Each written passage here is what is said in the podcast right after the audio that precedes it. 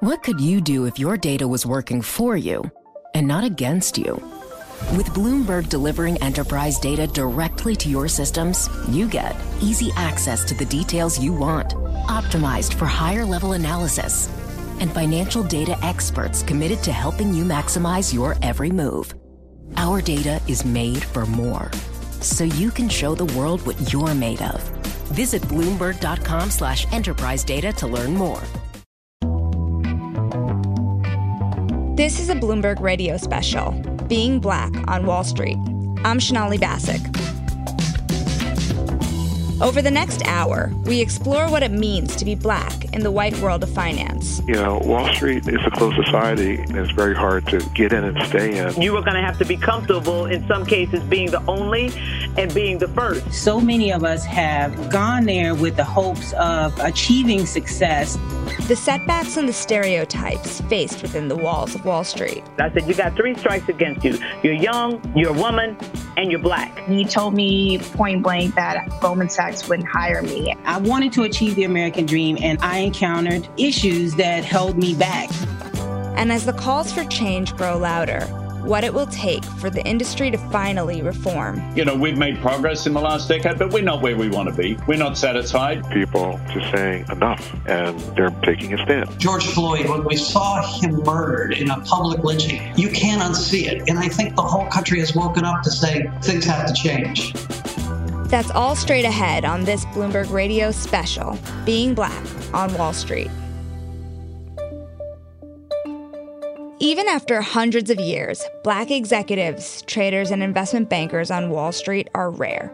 As of June, there were more than 80 executives at the biggest U.S. banks, and only one was black.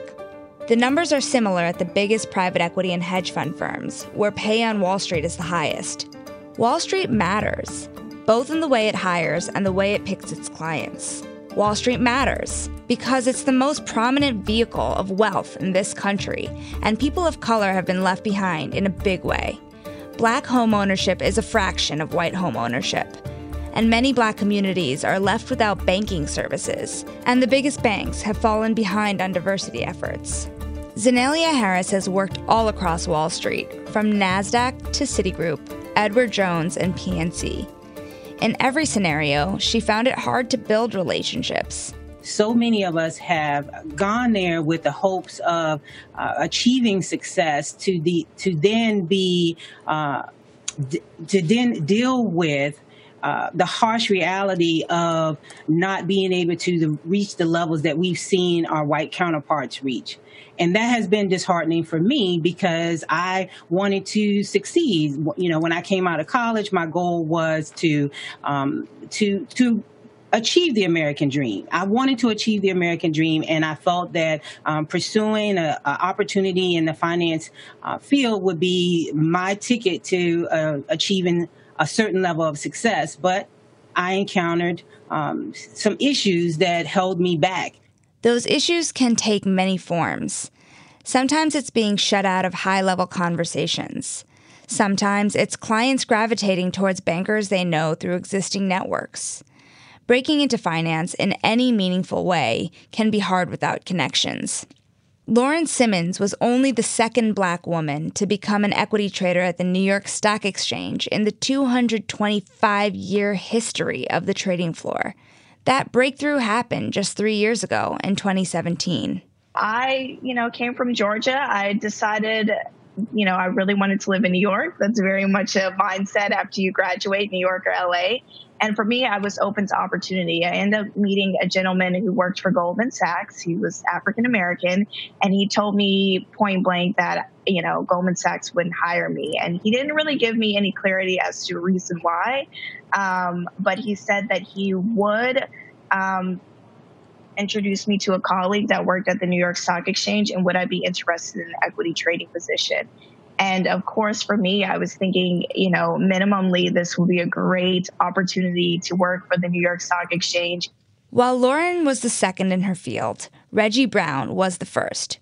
When he joined the New York Stock Exchange in the 90s, he was the first and only black exchange official. For him, it was a challenge rising through the ranks historically, the floor businesses were always family run, family based businesses. You know, it was uh, large groups of, of family members owning the specialist firms or trading firms. And through that, you, you had you know windows of opportunity for people to entry into the business you know and there were several people like me that that were able to get in but reggie found his way to the top now he's known as the godfather of exchange traded funds.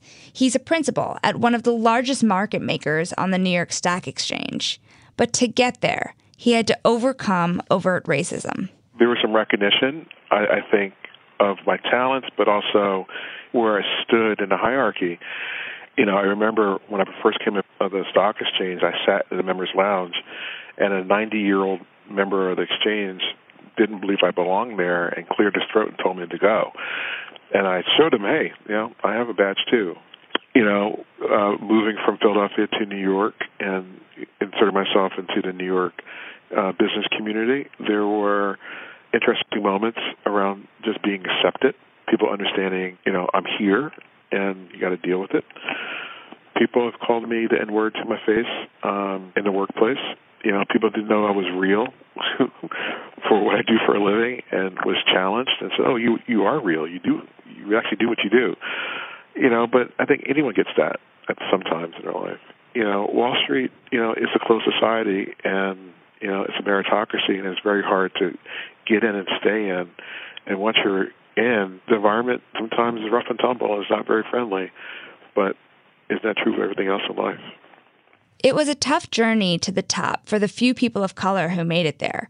So far, Wall Street's efforts to hire black people has fallen short, and the industry has also failed to promote most people of color. It shows in the numbers. Less than 10% of middle managers are black. That number falls to less than 5% in the executive ranks.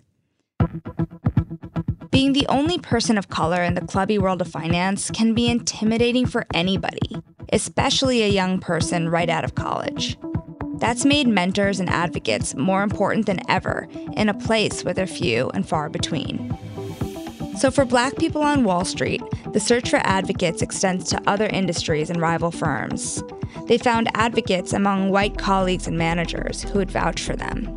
Carla Harris joined Morgan Stanley in the 80s. She was one of a handful of people of color at the firm at the time, and often the only one in the room. It didn't intimidate me because that's kind of the way it was at that point, Sonali. And this is a, this is an important point uh, because, again, if you're growing up in my genre, excellence looked like six white men at the top, right? That wasn't strange at all. That's what you saw at IBM. That's what you saw at GM. That's what you saw at, at Morgan Stanley, Goldman Sachs. You pick it, right? So you knew that if you wanted to play on this playing field, that was what you were you were going to have to be comfortable in some cases being the only and and being the first.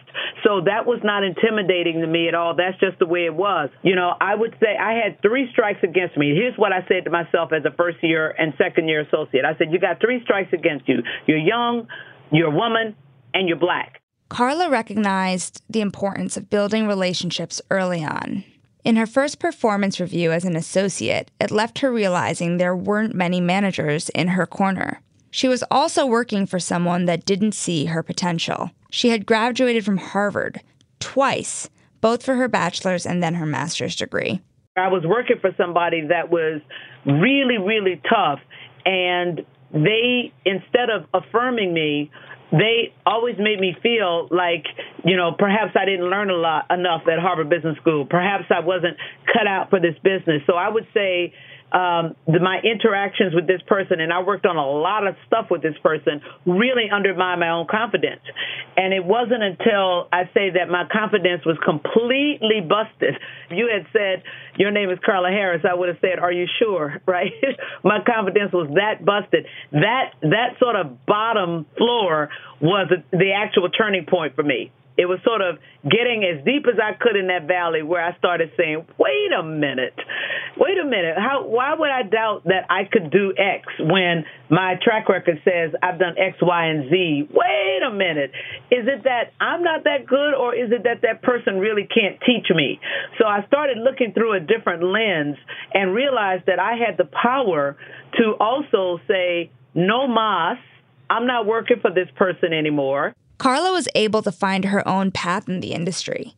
She networked with other associates, found better managers, and a mentor, a black woman who rose to the top of a company outside of the financial industry. For Reggie Brown, the climb to the top followed another path.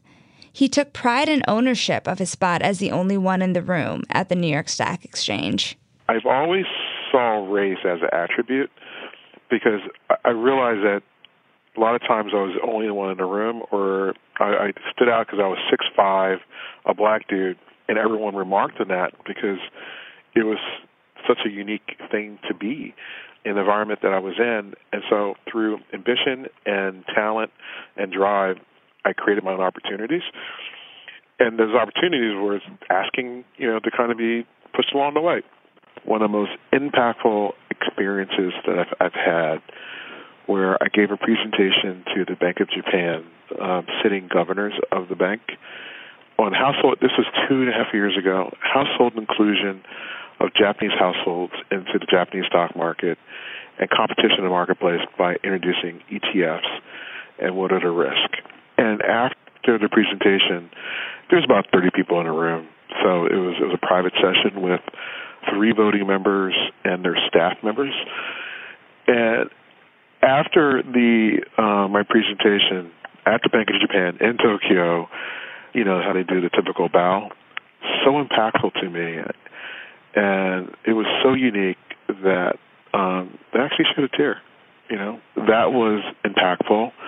Having my grandparents be able to come to the New York Stock Exchange luncheon club when it was the luncheon club and have men in white coats serve my grandparents and having the significance of them being there in that environment for them to see um, that you know I had a place there was impactful for them in particular.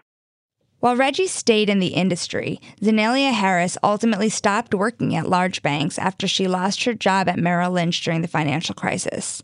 She then struck out on her own, writing a book, becoming an industry leading financial advisor, and building programs for women to expand their wealth. In her neighborhood, in the suburbs of Washington, D.C., she says large banks have largely failed her community. I live in a predominantly black community. And when I look around that community, I don't see representation from Wall Street there. So, what I have seen over the years is that they've come into my community. Um, I felt like they came in, they didn't stay long, uh, they didn't work within the community, and then they left. And so that was the reason why I started my own. I wanted to serve my community. Uh, I wanted to be I, I wanted to be active in my community and I wanted to see wealth built in my community. So some of the, you know, do I feel that this what I'm hearing from Wall Street and what I'm hearing right now um, amongst companies, whether or not they want to support us and um, help uh, elevate us so that we can um, achieve a level of success. What would make that authentic for me is seeing uh, at the uh, executive level, and I'm talking about in the C-suite, seeing people of color um, there represented. As we know, um, the Fortune 500 companies have no black women as um, head as CEOs. So when I see change, and, and one of the things that I've heard over the years is, oh, there isn't a pipeline. I don't understand what that means because um, in my community, I see a plethora of highly educated. Um, African Americans who are ambitious, who are zealous, who are um, want to make a difference. So I don't that there's a big disconnect with whether or not there's a pipeline. There right. is a pipeline. Zenalia Harris is not alone in saying Wall Street has left her community behind, both as employees and as clients. When it comes to accessing financial services, government data shows that black people are less likely to access home loans and credit cards. The number of black owned banks in America has declined to just 21 firms. Two decades ago, there were 48. Black ownership in stock markets is drastically behind white ownership. In fact, black people own less than 5% of the stock market.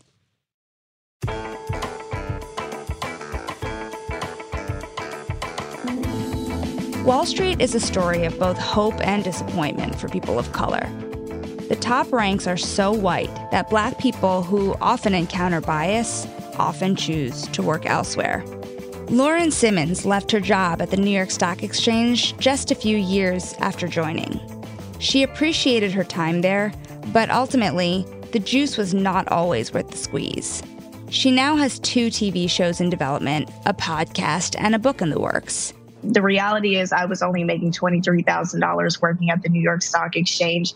That's not enough to even breathe in New York City. If I had to do it again, I still had the mentality that if I worked for the New York Stock Exchange, this would be a great foundation to lead me to better opportunities. And of course it did, but I don't think that is the story for many people, you know, that come to the New York Stock Exchange. You know, most people under the age of 30, they do come to the trading floor thinking that this is going to be a platform or, or a gateway to other great opportunities. And the reality is, is that equity traders are slowly, slowly, slowly dwindling, and the job itself is, you know, algorithms and way more passive.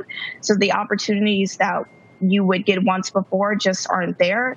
For financial reasons, no, I don't think I would come back, and I don't think I would, you know, advocate for people to go to the trading floor. But I do think, you know, being in a space within the financial industry and getting paid what you're worth I would definitely tell people to go out and do that. But I do think the lack of diversity over decades, um, anything past 2000 anything is is unfortunate. And i do think that we will see a lot of especially gen zers just creating their own firms and they're going to make diversity and inclusion a top priority.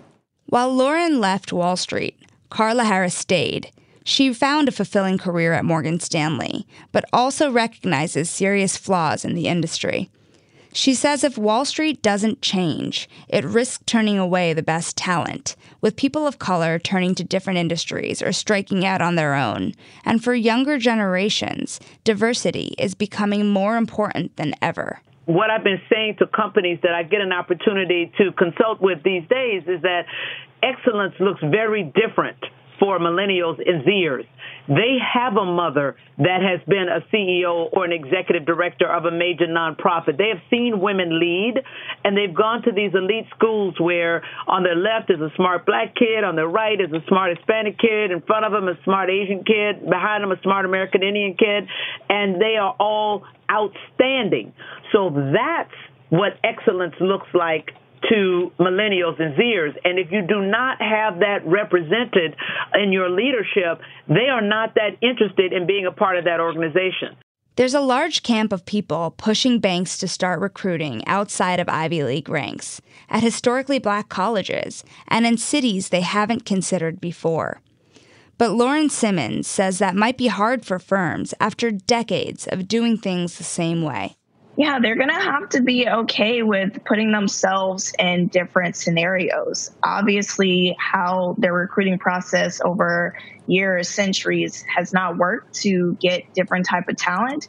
And so they're going to have to go out to, they can, you know, find people in, in New York, they can find people in middle America, but they're going to have to stop with the traditional going to Ivy Leagues and, and picking from a certain demographic and and as well as talent trying to apply for jobs they're going to have to put themselves in uncomfortable situations and go beyond their mind and be able to apply for jobs that are outside of their comfort zone there are executives like Henry Kravis, founder of legendary private equity firm KKR, who believe it could take generations for Wall Street to make its ranks more diverse. Zenelia Harris sees an untapped talent source in her decades in finance. She says Wall Street could look to other industries to fill its top ranks. Look at people who are transitioning into other opportunities because I also feel like you, we always go back to getting people out of college. But as I stated, we need people in executive level. What about pulling people from other industries who have the management skills, the leadership skills um, that can be transitioned into the financial services industry easily? Easily. Um, so I think that it needs to be a twofold recruitment, not just from college students, but also from upper level management and transition them, transitioning them into the financial services industry. Those are two things that I think should be connected. After years of failing to improve on diversity in its ranks, Wall Street is grappling with how to make lasting change. Black Americans make up more than 13% of the US population, but the top ranks of corporate America look nothing like the country it serves. Elite roles at financial firms are overwhelmingly white, and the problem starts at the top. But middle management also lacks diversity. Banks and money managers don't only fail to recruit diverse employees, they also fail to promote them. Now, many people of color on Wall Street are speaking about race for the first time in their careers. That's the case for Reggie Brown. The so called godfather of ETFs says the death of George Floyd, followed by protests across the country, was the real catalyst. You know, seeing um, George Floyd being murdered by a white cop with his hands in his pocket, you know, it's just morally reprehensible, you know. And I think because we're all at home working at home from COVID, everyone had opportunity to kind of focus on it. And I think what's different is I think there's more people of color in their agency to speak freely about these issues. After George Floyd's death, Mark Mason, the chief financial officer at Citigroup and the only black executive at a top six bank at the time, wrote to his firm's more than 200,000 employees. It was a tough decision for him to speak out, but he said he had to confront racism, that they all had to confront racism. His words set off a wave of remarks from black executives across Wall Street. That, in turn, created a dialogue in the workplace that few had seen before. Mike Novogratz was a rare white millionaire hedge fund type to walk in the New York City protests against police brutality and racial inequality that began in May. Seeing those large groups of young people forcing change has compelled him to start thinking differently.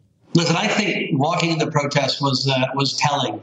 It was a rainbow coalition, uh, young black, brown, you know, Asian, white, uh, every race uh, and ethnicity uh, y'all all young. I think I was double the age of the average uh, participant. It really felt spectacular, and it was a, I think, a real recognition in New York uh, that things are changing. You can't watch. You know, I always say people ask me why I got into criminal justice reform, and, and one of the biggest reasons I met Bryan Stevenson. And when you hear his story of from slavery to, to mass incarceration, and you hear Bryan articulate this you know, multi-hundred year uh, process of, of having oppressed, you know, African American community, uh, you can't unhear it. Like you hear the truth and you can't unhear it. When we saw George Floyd, when we saw him murdered in a public lynching, you can't unsee it. And I think the whole country has woken up to say, this things have to change. Yet Mike Novogratz still has a long way to go in his own hiring practices. He launched a cryptocurrency investment company in 2017, Galaxy Investment Partners. Yet three years later, he has more than 60 employees, and only two are black. Even Wall Street's upstart firms, the ones with the best opportunities to hire people of color, are failing to do so. Listen, change is tough. Um, we looked at ourselves and you know we had had a few more uh, African Americans, blacks, and and they left for various reasons. Uh, and so we're certainly not doing well enough. Uh, I'm committed. I told our our our management, our leadership team that we've got to do better. We will get a black you know member of our board soon. Um, and listen, I made the mistake of thinking, hey, we're a startup company and it's it's hard in a start in the startup industry where there are not a lot of black resumes and you're going as fast as you can. And so almost gave myself the excuse that we'll get there. And that's a mistake. Uh, I raise my hand and say it was a mistake. Uh, it's harder. There aren't a lot of black resumes. Uh, and so we got to look a little harder. You got to look in places that you're not used to looking. And so, you know, cheers on you for calling me out. Uh, uh, we're going to try harder. And that was the case, even in the best financial market in history. What's challenging is that Wall Street has a tendency to slip behind on diversity efforts when times get tough. And right now, we're in the deepest economic slump since the Great Depression. For Morgan Stanley's Carla Harris, her experience on Wall Street has seen banks hiring when markets are up, then firing diverse hires when downturns call for a wider set of layoffs. The reason why I think we aren't farther along in financial services broadly, and certainly Wall Street particularly, is that I feel that diversity has been a bull market phenomenon. When things are going really well, then people are focused on it. They are spending lots of money, lots of resources, big spotlight on filling the pipeline and getting lots of entry level folks in of, of color. And then when you get to a bear market environment, which in my experience has happened every four ish years, then it doesn't go away, but the spotlight intensity goes from 10 to 1 or 2. And then when you have a bear market environment, you have restructurings, you have reductions in force, and obviously small populations are disproportionately hit. And then when we get back into an upturn, that's when you look around and you go, oh my gosh, where's my pipeline? And you got to start all over again. So I think it's been this continuous cycle throughout my experience, which is why I don't think we are farther along. Now, I am first to say that we have made some progress because it used to be, so Sonali, that I could name every person on Wall Street, let alone every senior person on Wall Street. And I am happy to say that I cannot do that today. So by definition, we've made some progress. About one month after the George Floyd protests began, Morgan Stanley CEO James Gorman sent a memo to more than 70,000 of his bank employees. He accelerated the promotion of one black woman to the firm's most senior governing body. At the same time, he named a black woman to the firm's management committee to oversee diversity and inclusion. Gorman tells us Morgan Stanley is pouring tens of millions of dollars into diversity efforts. Days later, the bank denied a systemic bias claim in a lawsuit filed by the firm's former head of diversity. Marilyn Booker, who was hired in 1994 and worked as a global head of diversity for 16 years, said white, male centric leadership had refused to adopt her plans to address racial bias. The bank denies the claim. James Gorman has since pledged to be more aggressive in reaching communities of color to show that Morgan Stanley and Wall Street can be an attractive place to work. It's a society issue, and it starts with education, works its way through the colleges, the universities, and then to places of employment. And, you know, we've made progress in the last decade, but we're not where we want to be. We're not satisfied. We've been looking at other, uh, other uh, academic institutions for a long time. We have very strong relationships with the predominantly black colleges uh, in the US, but we're going to get more aggressive in that. But it starts earlier. We have to introduce a much broader community to the kind of career opportunities that you can have at a place like Morgan Stanley. Whether it's writing new uh, code for some of our technology platforms, whether it's working with our marketing teams, whether it's being a trader on a foreign exchange desk, whether it's managing wealth for individuals across the country. There are so many different careers, and we have to open people's eyes to that. It can be dangerous to think that this time is different, but Reggie Brown believes it. He believes that social accountability can go a long way in forcing companies to hire differently, promote more people of color, and reach specific goals for black faces in the top ranks. I think it really is the population of younger people just saying enough. And I think it's just this generation. Really, I, I really, I really think that's really the reason behind what we're seeing. They're saying enough, and they're saying it's not fair, and they're making a conclusion, and they're taking a stand. You know, and I think that's what's different about this time. And I think other times we come together as a nation, but it's around like bigger events, Challenger exploding, you know, 9/11. All right, I mean that's the biggest one.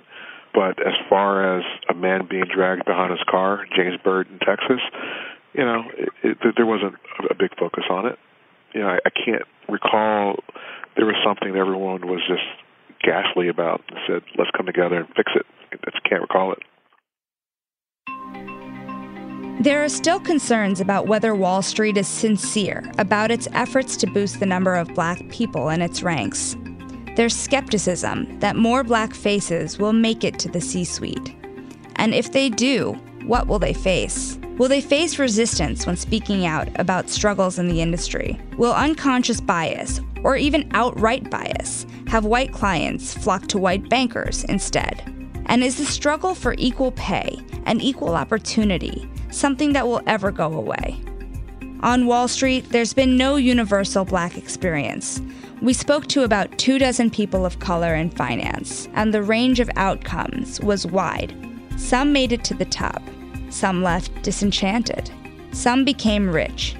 Some were so marginalized they had to sue.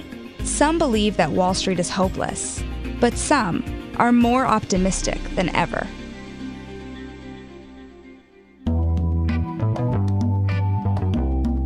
You've been listening to a Bloomberg Radio special, Being Black on Wall Street. Our thanks to the dozens of people who spoke to us for this report, and special thanks to contributors Max Abelson, Kelsey Butler, editors Christine Harper and Stryker McGuire. You can get more on this and other stories online at Bloomberg.com and on Twitter at Bloomberg. Our program was produced by Colin Tipton. I'm Sonali Basak, and this is Bloomberg.